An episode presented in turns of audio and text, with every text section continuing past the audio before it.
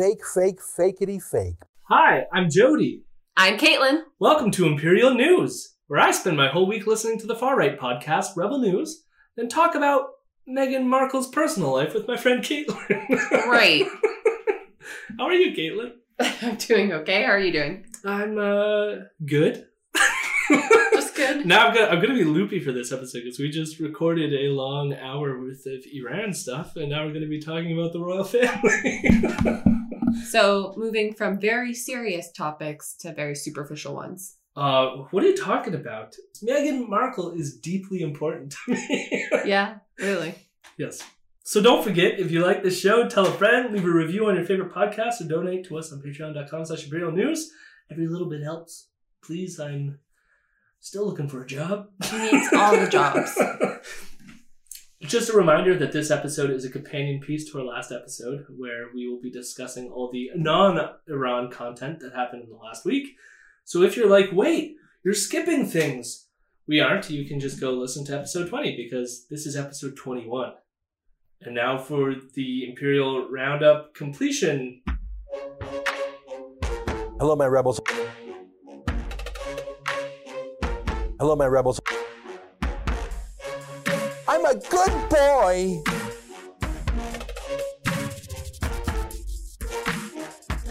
I'm a weirdo. January 9th, in the interview segment, Ezra has on an old individual because Ezra likes to keep around all these weird old people that have old people opinions. So we Mhm. have Lorne Gunter on the show Oh, to talk about a new oil sands project called the Teck Resources Frontier Project, fun. which is waiting on the approval of the federal government. There are a lot of digs throughout this podcast against the indigenous activists in Wet'suwet'en, but we will address some of these problems in a future episode. Lorne talks about how they put land aside for buffalo, so therefore everything has been taken into consideration with this new oil sands project. That's it. Environmental issues contained. And the Trudeau government needs to stop dragging its feet. Is basically both the position. They're like, "Come on, everything's ready to go. Why are you dragging your feet? This is a two billion dollar project." Well, well, so not mentioned by Lorne is that the government has not approved it yet because they are worried that the project would cut uh, or would cut against their plan to get zero emissions by 2050. So obviously, if you just decide to dig up another oil sands project, remove trees, like start burning bitumen, it's uh, not going to be good for the environment. Yeah. and the thing is, I'm less willing. So they're very convinced that the Trudeau government won't do it, and they're mad about it. I'm less convinced that the Trudeau government won't do it because of previous shit that the Trudeau government has done. But uh, I would be super happy if they decide not to do it because we don't need another oil sands project. Build a wind farm, do any fucking else. Just But the windmills, they're dangerous. They And kill the people. solar farm. Like, have you stared at the sun? It hurts. Don't do it. Don't stare at the sun. Yeah, yeah, that's a good advice. This is what this show is. It's all about good advice. Lorne, Yeah. Lorne and Ezra's entire arg- argument is basically jobs and money, though. Like that's it. Also, indigenous protesters are fake. That that was like the one thing that I thought was super interesting, and it's going to be interesting, especially in the next episode, because they just unleash with this idea that somehow there's like fake indigenous protesters. But they end on a discussion about teaching coal miners to code. Andrew Yang. Uh, the, um, he has some quirky ideas, but he's he's a, he's interesting.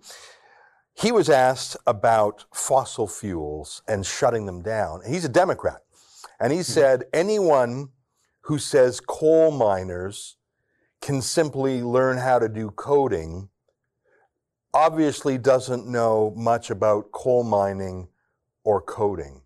And I thought, you know what, that is bloody true.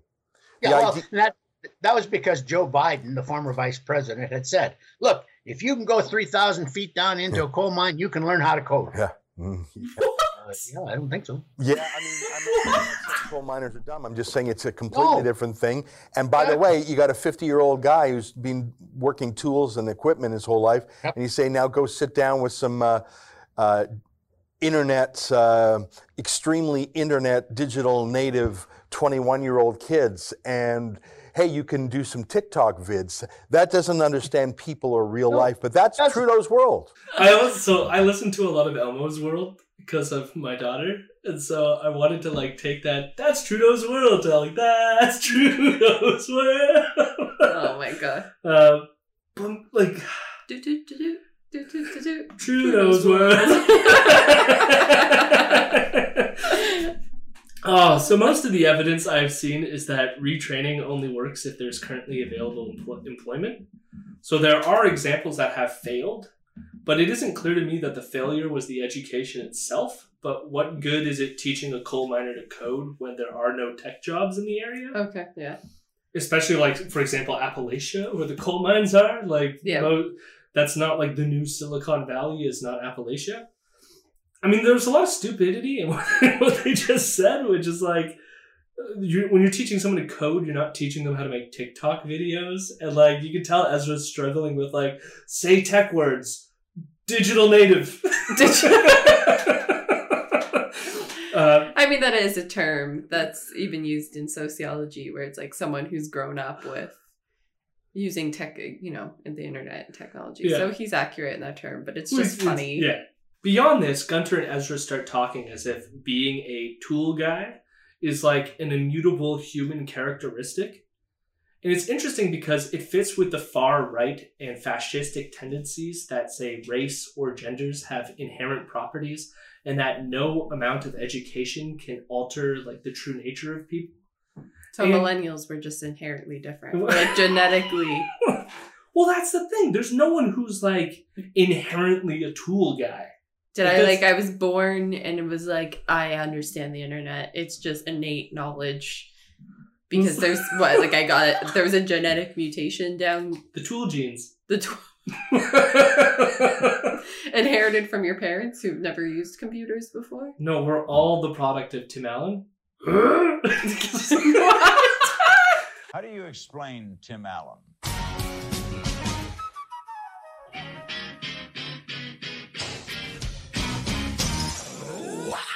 It's so baffling to me, like that, that you can think that you just can't educate people. Like somehow, like somehow, some guy who is desperate for a job and will go down in a like mine shaft and hammer some rocks. He was birthed with a hammer in his hand. Okay. and you just can't teach him to do something else? Get the fuck out of here. and I actually think that since they brought it up, that's a slight against Andrew Yang for saying that. Like they're riffing off Andrew Yang who said that.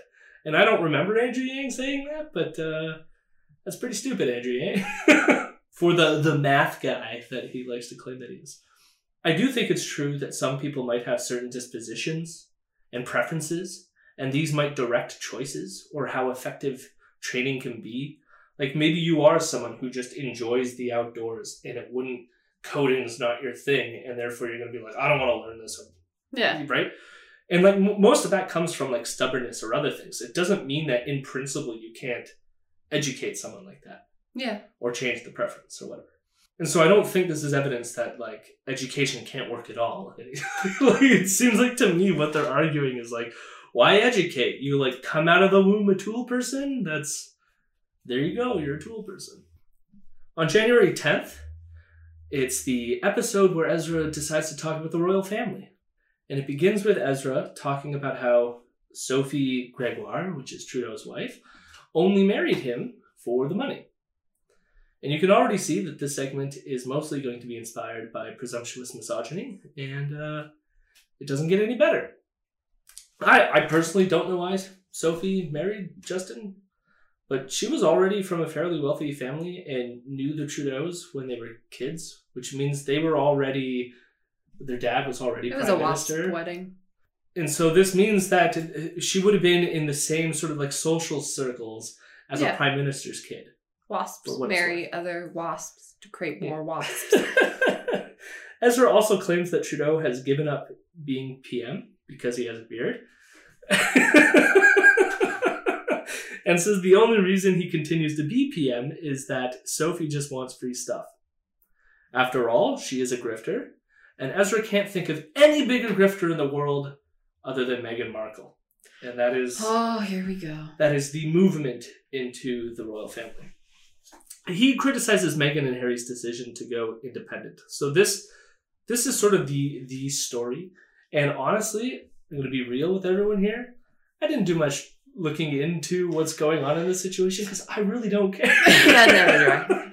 But the story is, from just passive understanding with other people talking about it, is I guess they're going financially independent from the the royals, and they're now discussing how that's going to happen and come about, and they're planning to move to Canada. Yeah, it's to be in between North America and the UK. Right. So, and I don't know. I don't know how because I've seen a lot of like articles that that are being posted by like the Daily Mail, and I don't trust the Daily Mail. eh, Basically, citing that the Canadian government is going to have to pay a bunch of tax money for their security here or something like that. And again, I'm going to wait till that's like determined or clarified. But the, anyways, there's a lot of bullshit going around about this. But we're going to ignore all of this. so Ezra, he's criticizing Meghan and Harry's uh, decision to go independent as wanting the celebrity of royalty without putting in the service. So Ezra's like very hooked on this idea that being a royal means you like do service stuff and you have a duty to do the royal stuff. Which just You're born into it. You do that job. and you got to stand there and wave your hand at the smiling children. Well, Like, Harry was born into just being a prince, just Yeah. like how you were born into being a coal miner. so, So, I didn't even make that connection, but yeah, okay. there, whoa. Uh, and there he, you go. You can't you can't break free from your predestined rules. yeah, he does make this funny comparison though, which feels like it's out of nowhere, but you can see why he's doing this. Is he compares uh, Meghan and Harry's decision to like be these weird celebrity figures, which I, I honestly don't think that that's what their intention is based on like other evidence, but he makes this comparison between that decision with Kanye and Kim Kardashian, Okay. saying that Kanye and Kim are great because they pay their taxes. and so they're not moochers like Meghan, the moocher. I'm so confused. Does she not pay taxes? Ah! I guess maybe the royals don't pay, pay taxes? I don't know. She was. well, I like, mean, if they purchase she's goods. a Canadian actress. Like it's not. Like this is what I'm confused about. Is like he realizes that she starred on, or she was one of the stars on like a really popular Canadian show, and Well, he he gets to that, and he says basically that she was like not not a a list celebrity, and he kind of has to like undersell it from what. So I I glanced at Meghan Markle's Wikipedia page, and it looks like she made fifty thousand dollars an episode on Suits, Mhm. which is more than I've ever made in a year Mhm. for an episode of a TV show. but yeah, and she was on it for like six, six, seven, seven seasons. So in annual salary it looked like like sh- it's not a ton of episodes so it looks like she would have made roughly like $500000 a year which again still a shit ton of money but like compared to the royal family sure whatever but, but he thinks that this is somehow some sort of like such a disparity that she needs to uh latch on to harry to get this kind of like socialite thing that she wouldn't get in her current financial position. That that's how he's kind of trying to sell it, but like I don't, I don't fucking know. I don't care. Like, so what if that's really what she wanted to do and Harry's into it? Like, why? Why is that any of my business? I don't care. So I'm going to play a clip, not because I care about any of the specific details in the clip, but look at the narrative work Ezra puts into the story, and it's really fucking weird and super creepy. Meghan Markle was a B list, or, or more accurately, a C list celebrity. One step up from a nobody, really, not a starving wannabe starlet working as a waitress in poverty, just waiting to be discovered. But maybe one notch above that. She had a minor role in some shows like this one on the screen here. She wasn't a multimillionaire by any stretch. She probably made high six figures, low seven figures as an actress, but you know, once taxes and expenses and managers and agents are all paid, I mean, she had enough to live comfortably, but she didn't want to live comfortably because she was in Hollywood and she saw how the real stars, the superstars, lived. She went by Beverly Hills, she saw the fancy cars, and she started comparing herself to those around her. Meghan Markle was never going to be an A-lister. She knew it. But she had a plan. She divorced her husband. Get rid of him. He's since remarried. And she remarried. She married herself a real prince. Isn't that weird? Like in the middle of her marriage, she's like, I gotta go get Prince Harry. It's more of just the narrative structure of of because like none of this information, well, information in quotes here that he's giving in this clip is evident to the public, Okay. Right? There's no like here's Meghan Markle saying like you know what I mean? It's all presumptuous. Yeah.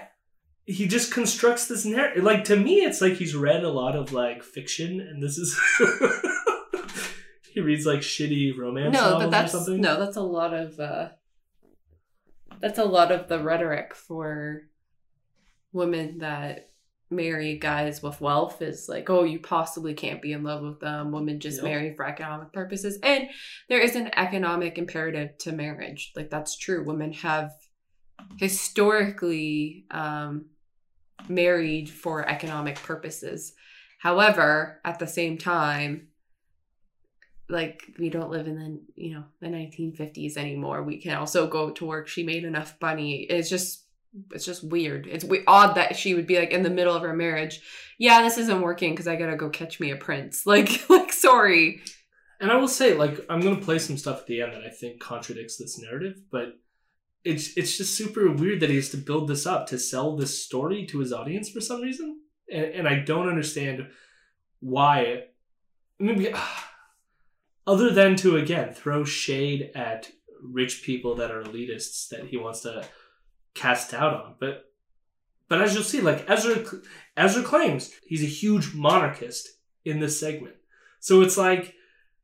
I, again, like when we were saying in the previous episode, was this idea that when he was getting mad at the CEO of Maple Leaf Foods and how like he's both casting this narrative that somehow rich people are these spoiled assholes, yeah and yet he also has these kind of like notions of like how great they are, and like they're constantly clashing in these weird ways.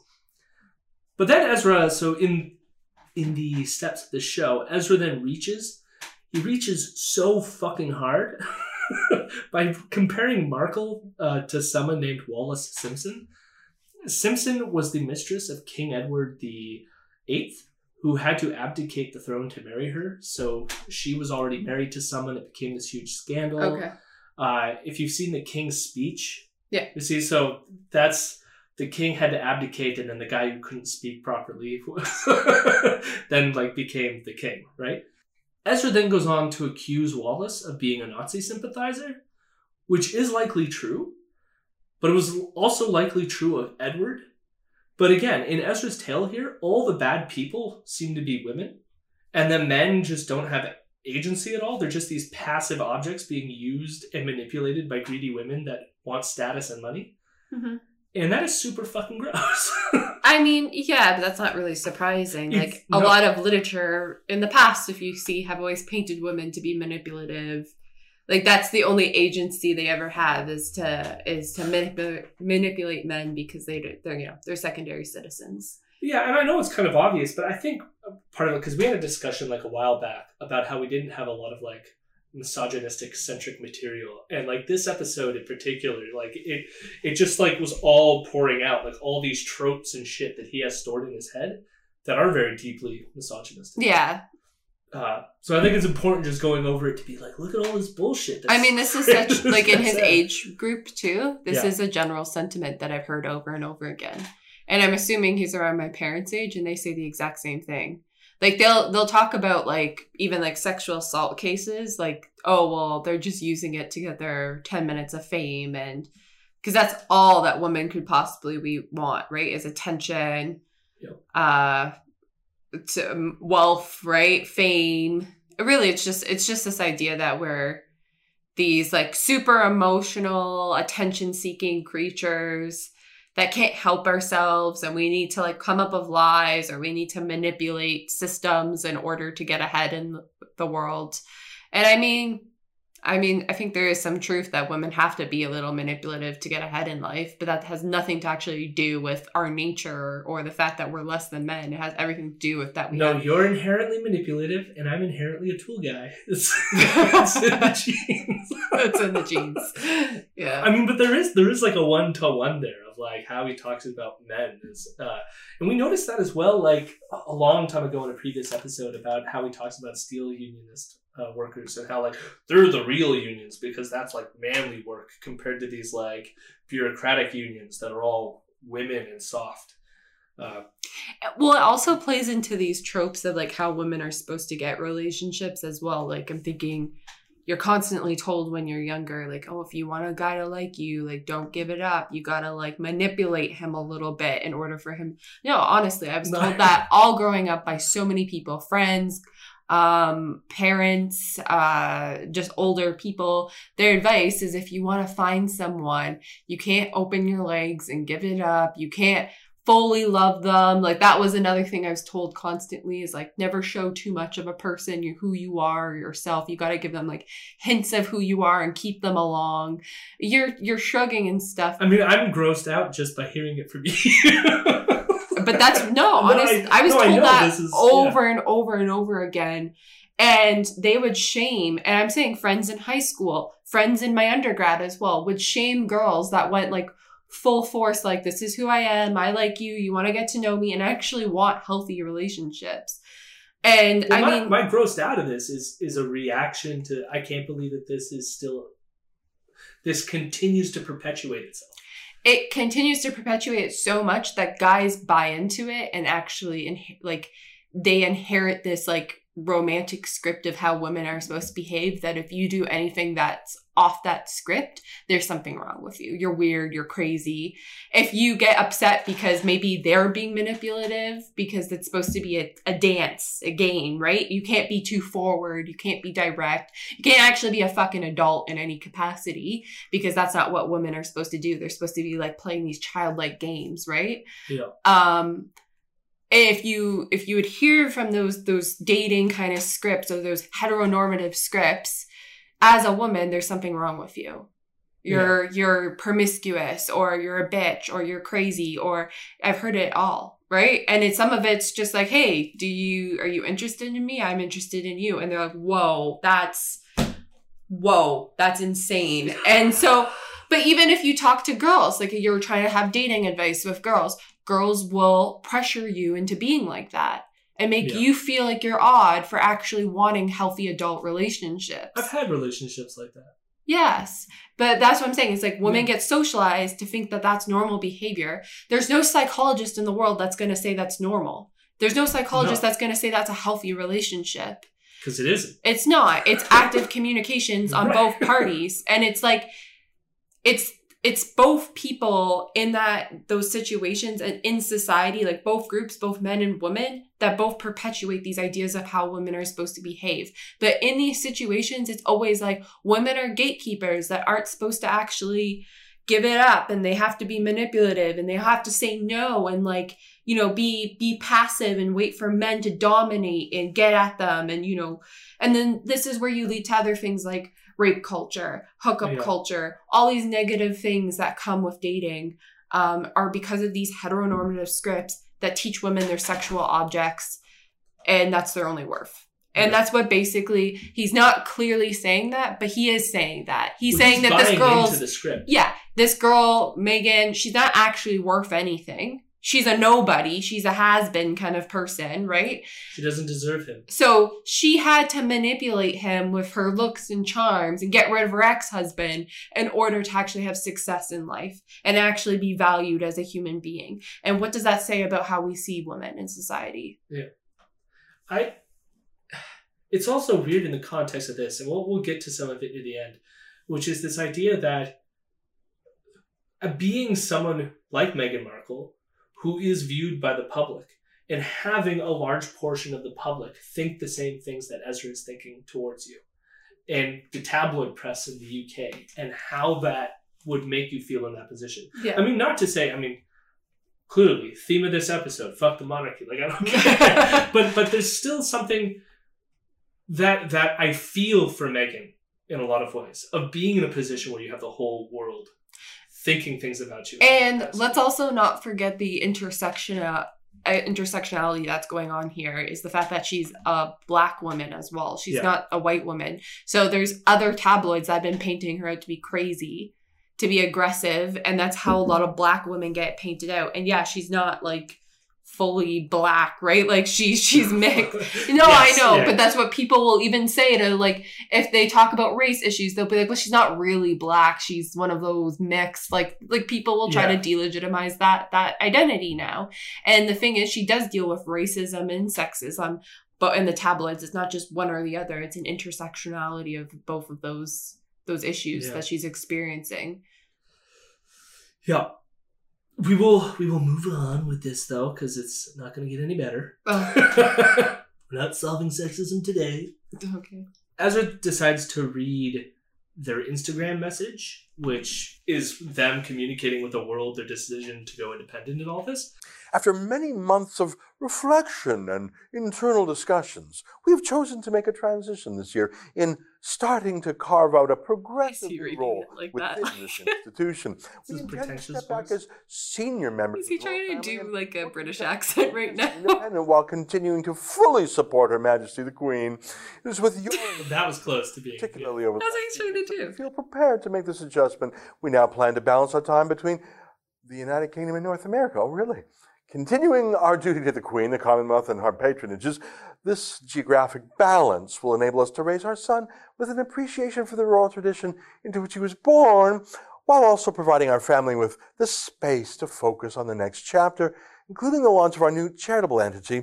We look forward to sharing the full details of this exciting new step in due course as we continue to collaborate with Her Majesty the Queen, the Prince of Wales, the Duke of Cambridge, and all relevant parties. Until then, please accept our deepest thanks for your continued support. The Duke and Duchess of Sussex. For more information, visit our website, Sussex Royal. Please hit the tip jar. I suspect the the reason why Ezra thinks there's a grift here, and the reason why he goes tip jar and he's like making like a big scene about it, is because that's his fucking job, and he does it all the time. So he knows a grift when he sees it. But in the uh, fairness and curiosity, I went to the website, and there is nowhere to donate because it's not a charity in which you donate things to Yeah. at least not yet. And so Ezra's a fucking idiot. But uh, I just thought that that was weird. It's like you're accusing someone of the doing the same grift that you do. Just in our last episode, he created a petition to get people to sign on with his Banaran and, and to make money off of it. Like this is his whole thing. That's the only way he makes money. So great. It also uh, won't be an Ezra show without a dig about motherhood, so we're gonna play that. Oh fuck sakes. I note that Markle left her baby with the nanny as she jetted around back and forth. Of course she did. The royal family isn't the most important thing to her, neither is her own family. Like I don't even know what to say about that. I just wanted to play it uh, because Yeah. it's a general theme, but also just like I don't know how often Meghan Markle hangs out with her children or anything, and it's like, okay, you leave her with the nanny to go do something. We're this weekend. I'm leaving my kids with my parents so I can have a weekend by myself with my wife. Like, does that mean I don't care about my family? like, But it's these night again, it's like these it was definitely- heteronormative script of how women are supposed to be. I mean, this isn't for dating. This is motherhood now. This whole idea is you're supposed to be a perfect mother, and your whole purpose in life is to fucking birth out children and take care of them, and you're solely supposed to do that. Be a broodmare for the state. So Ezra does have something positive to say about Harry, and uh, guess what Ezra likes about Harry? Do you know anything about Harry? Um, that he served. He served in the military. Yeah. That's what Ezra loves about Harry. You know, that's that's great. That's service, isn't it? That's duty. And something he actually knew a little bit about. How different from the vanity and narcissism his American wife is pulling him into. It's disgusting. It's just all misogyny, and it's like based on nothing. Like it, it's literally he would just like he hit play, or not play. He hit record and then just started like, I'm going to construct this entire narrative that isn't based in any fact and is filled with misogynistic tropes and sexist tropes.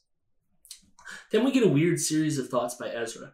He begins by saying he thinks he knows where they are going to be living in Canada because he recognizes the trees in their Instagram photo.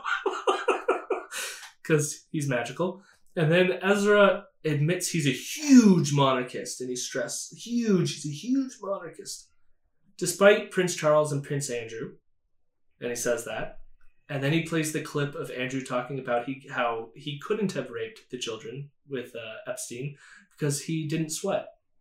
What? Did you hear about this? No. She described dancing with you No. and you profusely sweating, and that she went on to have There's bath, a- there's a s- possibly. There's a slight problem with with with with, with the sweating um, because uh, I, I I have a peculiar medical condition, which is that I don't sweat, um, or I didn't sweat at the time, and that was oh actually yes, I didn't sweat at the time because I um, ha- had suffered what I would describe as an overdose of adrenaline in the Falklands War when I was shot at.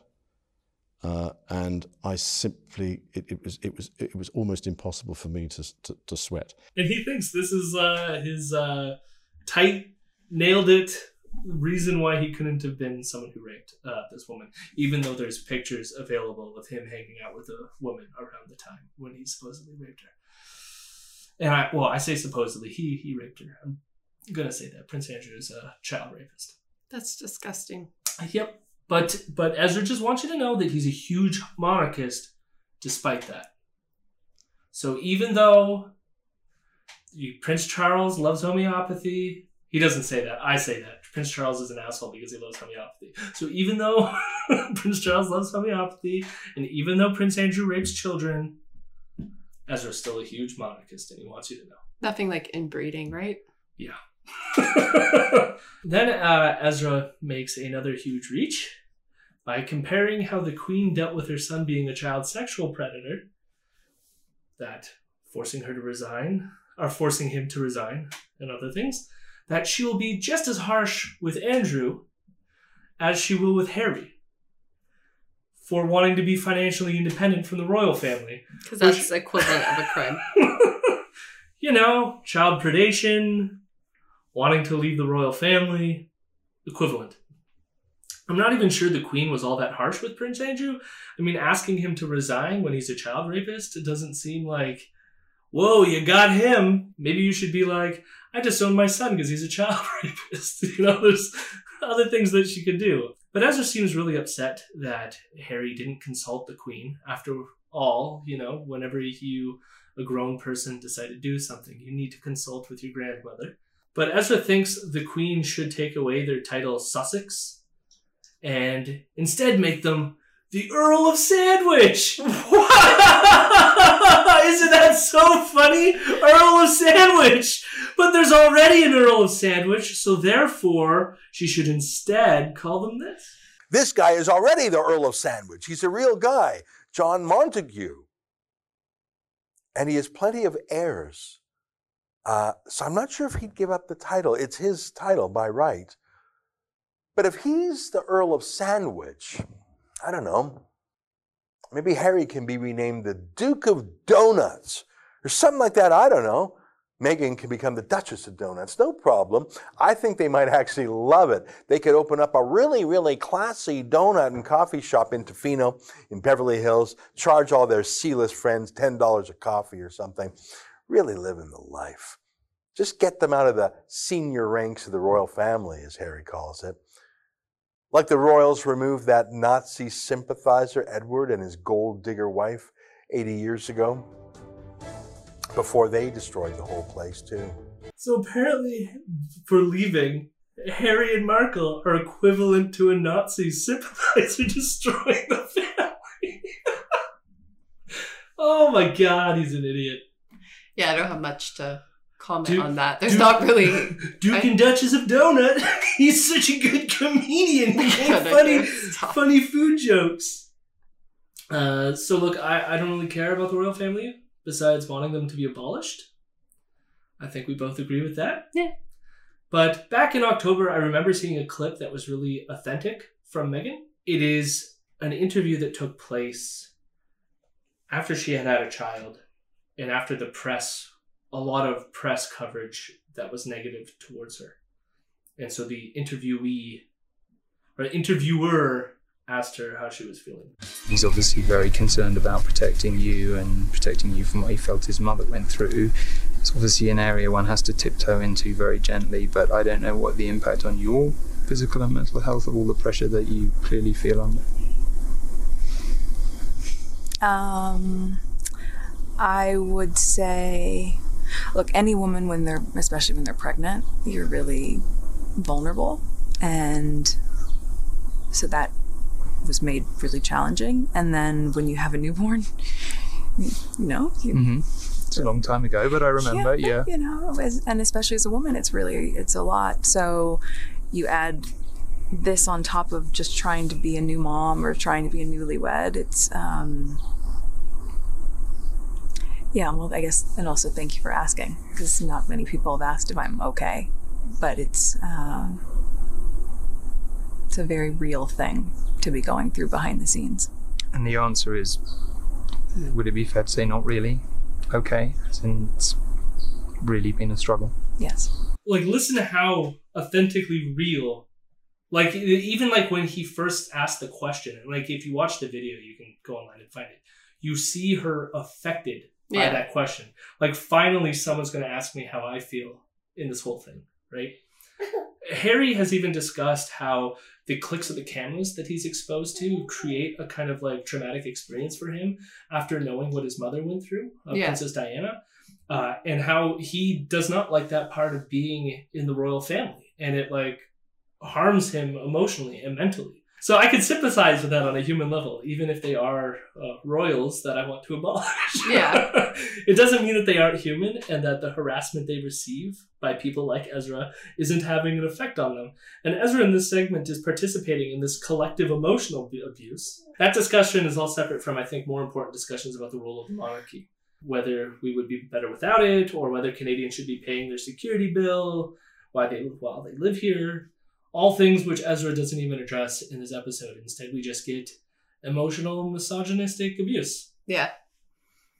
So that was that. I think it was still worth covering. Uh, again, I I don't care about any of the other stuff, and I'm not going to be like him and create some weird psychological narrative about the state of Meghan Markle's brain. But I'll just take that that clip uh, as a good example of uh, she's a real person who has real emotions, and just leave it at that. Crazy, right? Who would have thought?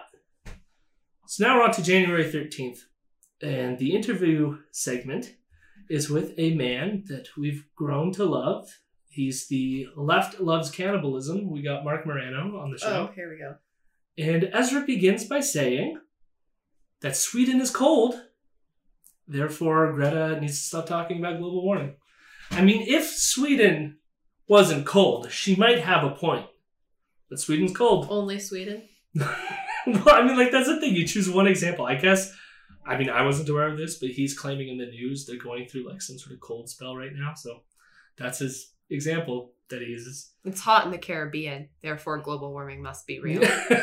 there was a great uh, Daily Show sketch from like way back in the day, back when Jon Stewart was hosting it, okay. where they had this uh, guy in uh, New York like shivering. He goes, "It's so cold here. There's snow up to my ankles. This is clearly evidence that global warming is not uh, is not real." And then uh, they're like, "Oh wait, wait, we got another reporter coming in from Australia, and it's sunny and it's like super hot." She's like, "It's warmer than fuck out here, and therefore global warming is real." There you go. And then it, it ends with like the most absurd take, which is like uh, this guy who's like, earlier today the sun was out, but now it is gone, and therefore it'll be night forever.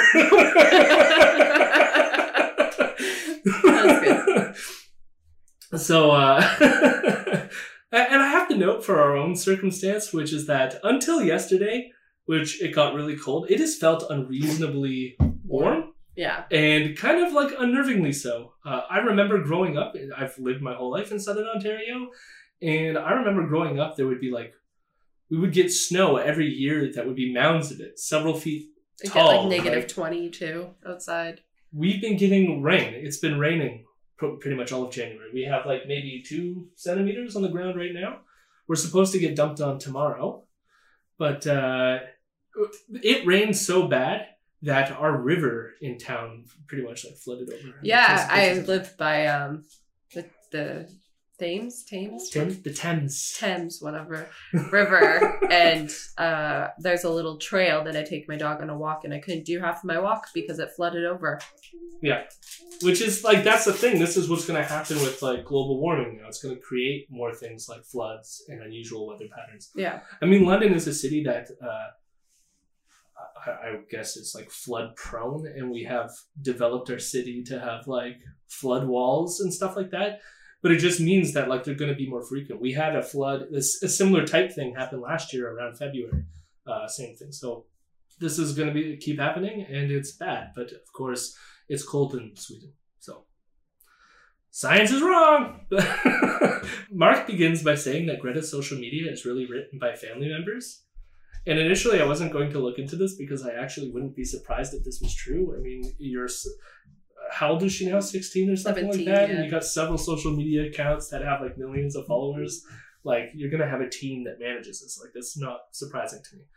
But after listening to the most recent episode of Knowledge Fight, uh, I guess Alex Jones was bringing up this exact same conspiracy theory. Uh, and it's not a conspiracy theory. Like they're open about it. Greta's father does uh, have access and writes some of the tweets or posts for her. Uh, No, exactly. She has a social media team. Like big fucking deal.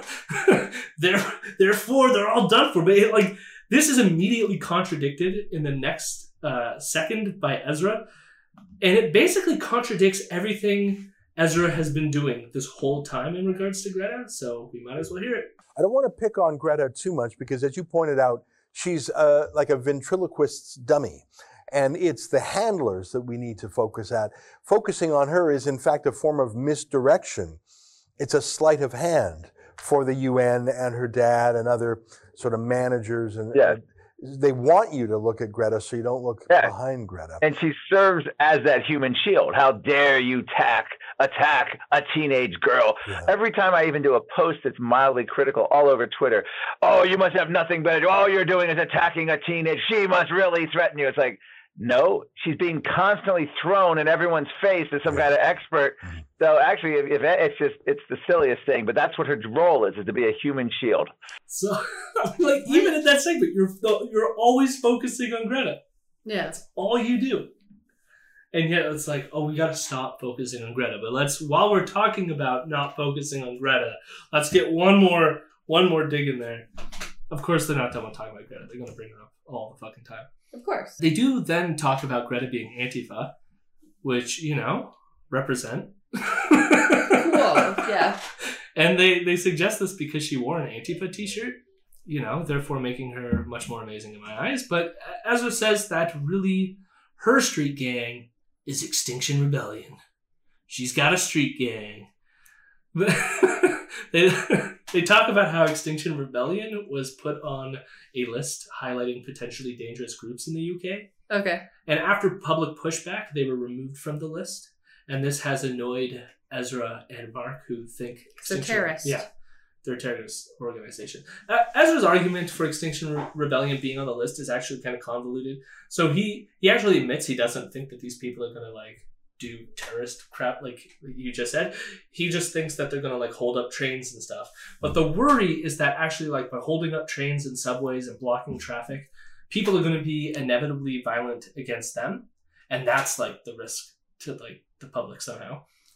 And the way they talk about it is really awkward because they talk about it as if this violence that's to happen to Extinction Rebellion is inevitable and it's justifiable. And like that's victim blaming for one it's not good but like also like it's so stupid like how dare people prevent you from getting to your precious job like that somehow justifies someone like shooting you or killing you or stabbing you or whatever he's suggesting that people happens and I'm using harsh language here because he literally will go on to say things very similar to what I'm saying. But again, this is a way of priming the pumps for a kind of victim blaming because now any violence that happens to these protesters is really their fault. That's all they're doing here. They're staging it so that when people start being violent against protesters, they'll be like, well, they caused it. Like, how dare they get us, uh, prevent us from getting to our jobs? Well, I got one thing to say to the climate extinction rebellion folks. Um, don't try that. Uh, don't try that subway trick in Texas. Uh, uh, in America, where they're a little bit better armed and a little bit more uh, jealous of their freedoms, Yeah. Um, I don't Well- think that that uh, power move would work out too well in Dallas, for example. So, you know, there's there's going to be Texans that just shoot the Extinction Rebellion people. I Well, I mean, it's like the vegan turkey farmer protest, right? You Like- don't say. oh no.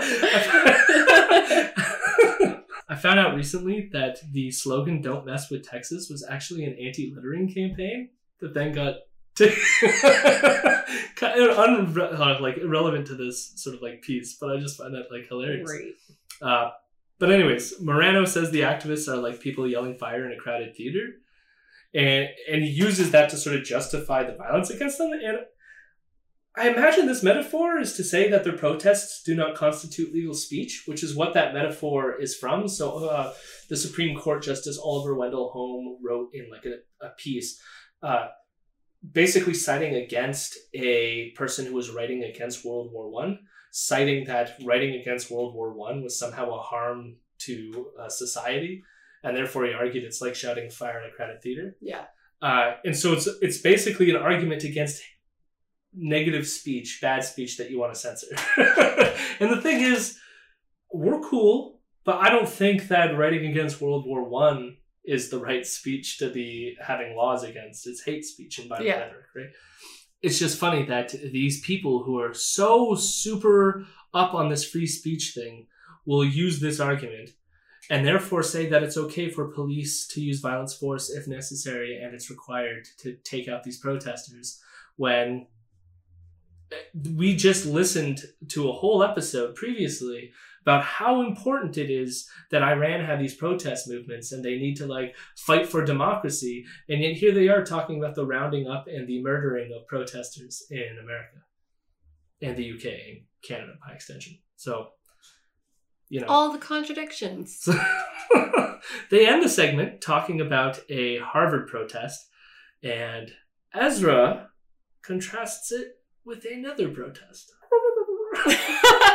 Yeah, the Harvard Yale game. I mean, I, I'm sure they they didn't like it much, but probably less rowdy. Reminds me of in Alberta, Yeah. my uh, home province, where some animal rights extremists they targeted a turkey farm run by a pacifist Christian uh, denomination called Hutterites, because they knew if they went to any other farm, they'd leave full of shotgun pellets. Um, they're not very courageous, these folks. So, So if they went and got shot, they would have been good people because they would have had the value of being courageous, according to Ezra. I just want to say, like, we we hinted to because like he didn't come out and say it that explicit in the first episode where he he was because he what, what did he say? It was something like uh he's like, man, if they came onto my farm, I I And then it's like he wants Yeah. to shoot them, and then you were like, "Shh, Kayla." My No, gosh, no. people I think need a set of conservative parents to see how fucked up the right is because this isn't even alarming to me. I've heard this argument so many times. You want to come protest, I won't Yeah. harm you, right? Like, Oh my god. I love that. I love that you nailed that he was going to bring up the turkey farm. I knew it. He's so predictable. We had, but the thing is, I was so excited because we hadn't heard about the turkey farm, and sometimes it's like he's bringing it back. During the mailbag segment, Ezra ends the show by doubling down on uh, this the Harry thing from the previous uh, day, and he calls him a good egg who was targeted by a serial grifter. And I just wanted to note that now Meghan is a serial grifter. so She's done this before. she just continues to do it. It's a trend now. And also, Lock good egg. up. Good egg? I've never heard that before. yeah, And that's an old term. You're a good egg. Yeah. You're a good egg.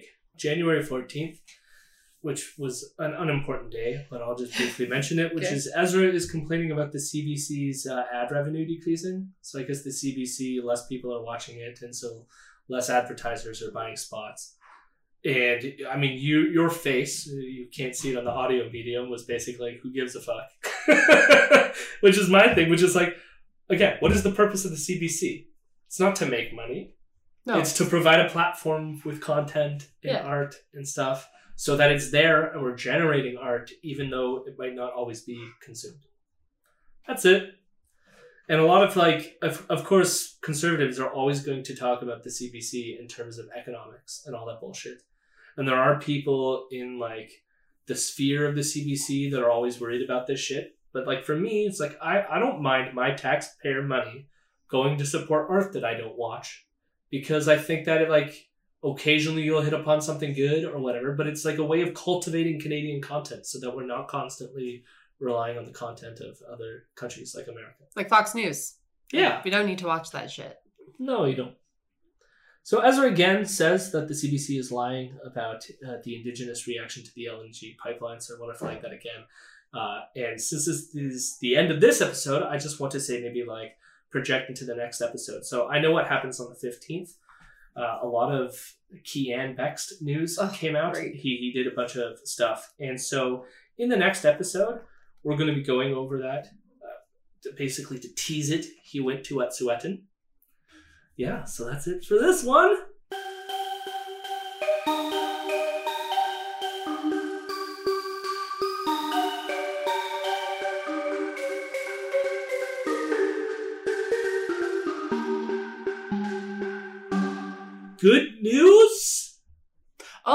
We do have good news.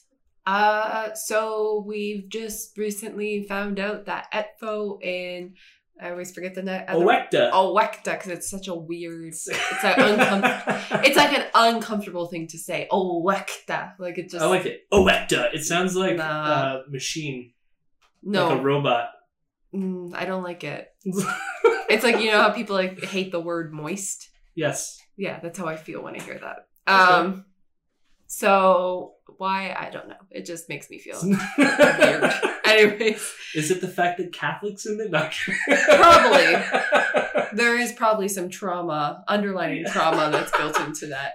But um, ETFO and uh, Owecta are the Catholic school board, and I, that's it, right? It's just Yeah, well, it's elementary schools and, like, the elementary and Catholic Catholic school school board, board, and now they're you know they're on the Well, I say Catholic school board, but it's it's better to frame it as it's the union for the teachers in the Yes, yeah, sorry, yeah, it's the unions for them. Um, but now they are doing uh, walkouts and rotating pickets as well, and so that's super exciting because they're going to be joining. Um, OSSTF. O- OSST. For some reason, I couldn't I just blank. OSSTF. Ost. Ost. I'm so done with these acronyms. Um, so they're going to be joining them, and it's going to put pressure on the Ford government to actually be giving these guys a better deal and properly negotiate because they haven't been doing it. But what's even greater, um, the Ford government now is paying out parents. Well, I don't know if they're doing it yet, but they said They they're said they're to. going to pay out parents. Um, I- was it like forty six dollars a day, something like that, for every time the Yeah. the teachers go out on strike and their kids miss miss kindergarten. So I think they said it, it was like For some- daycare costs, 48 yeah. million per day if that happens. Like that's the calculated amount, but like all they would want in monetary benefits for those those teachers would be like two hundred million. Yeah. And so people have been freaking out about it, but it's like you're gonna pay what like forty eight million dollars a day to to give like it just makes zero Yeah. sense. It's not. When you're implementing programs that no one wants and like the issues classroom size, like Yeah, that's a, that's one of the largest issues. And these like bullshit online courses, which I actually I don't know how accurate this is. I just read an article in Toronto Sun. Apparently, before they proposed online classes, they teased the idea of potentially just eliminating high school and having it all online. the kids just could teach themselves. Why do we have teachers? And uh, I read this in the Toronto Sun. How accurate it is, I don't really know. And it never actually went anywhere. It was just a suggestion brought up. So don't take it as like this was a serious proposal. It wasn't. there was, but there was a clip I saw this morning of an interview. I think the CBC with Stephen Lecce, Lecce, yeah. and the CBC anchor was just asking him of the effectiveness of online learning. Yeah. and he consistently dodged. He wouldn't answer the question.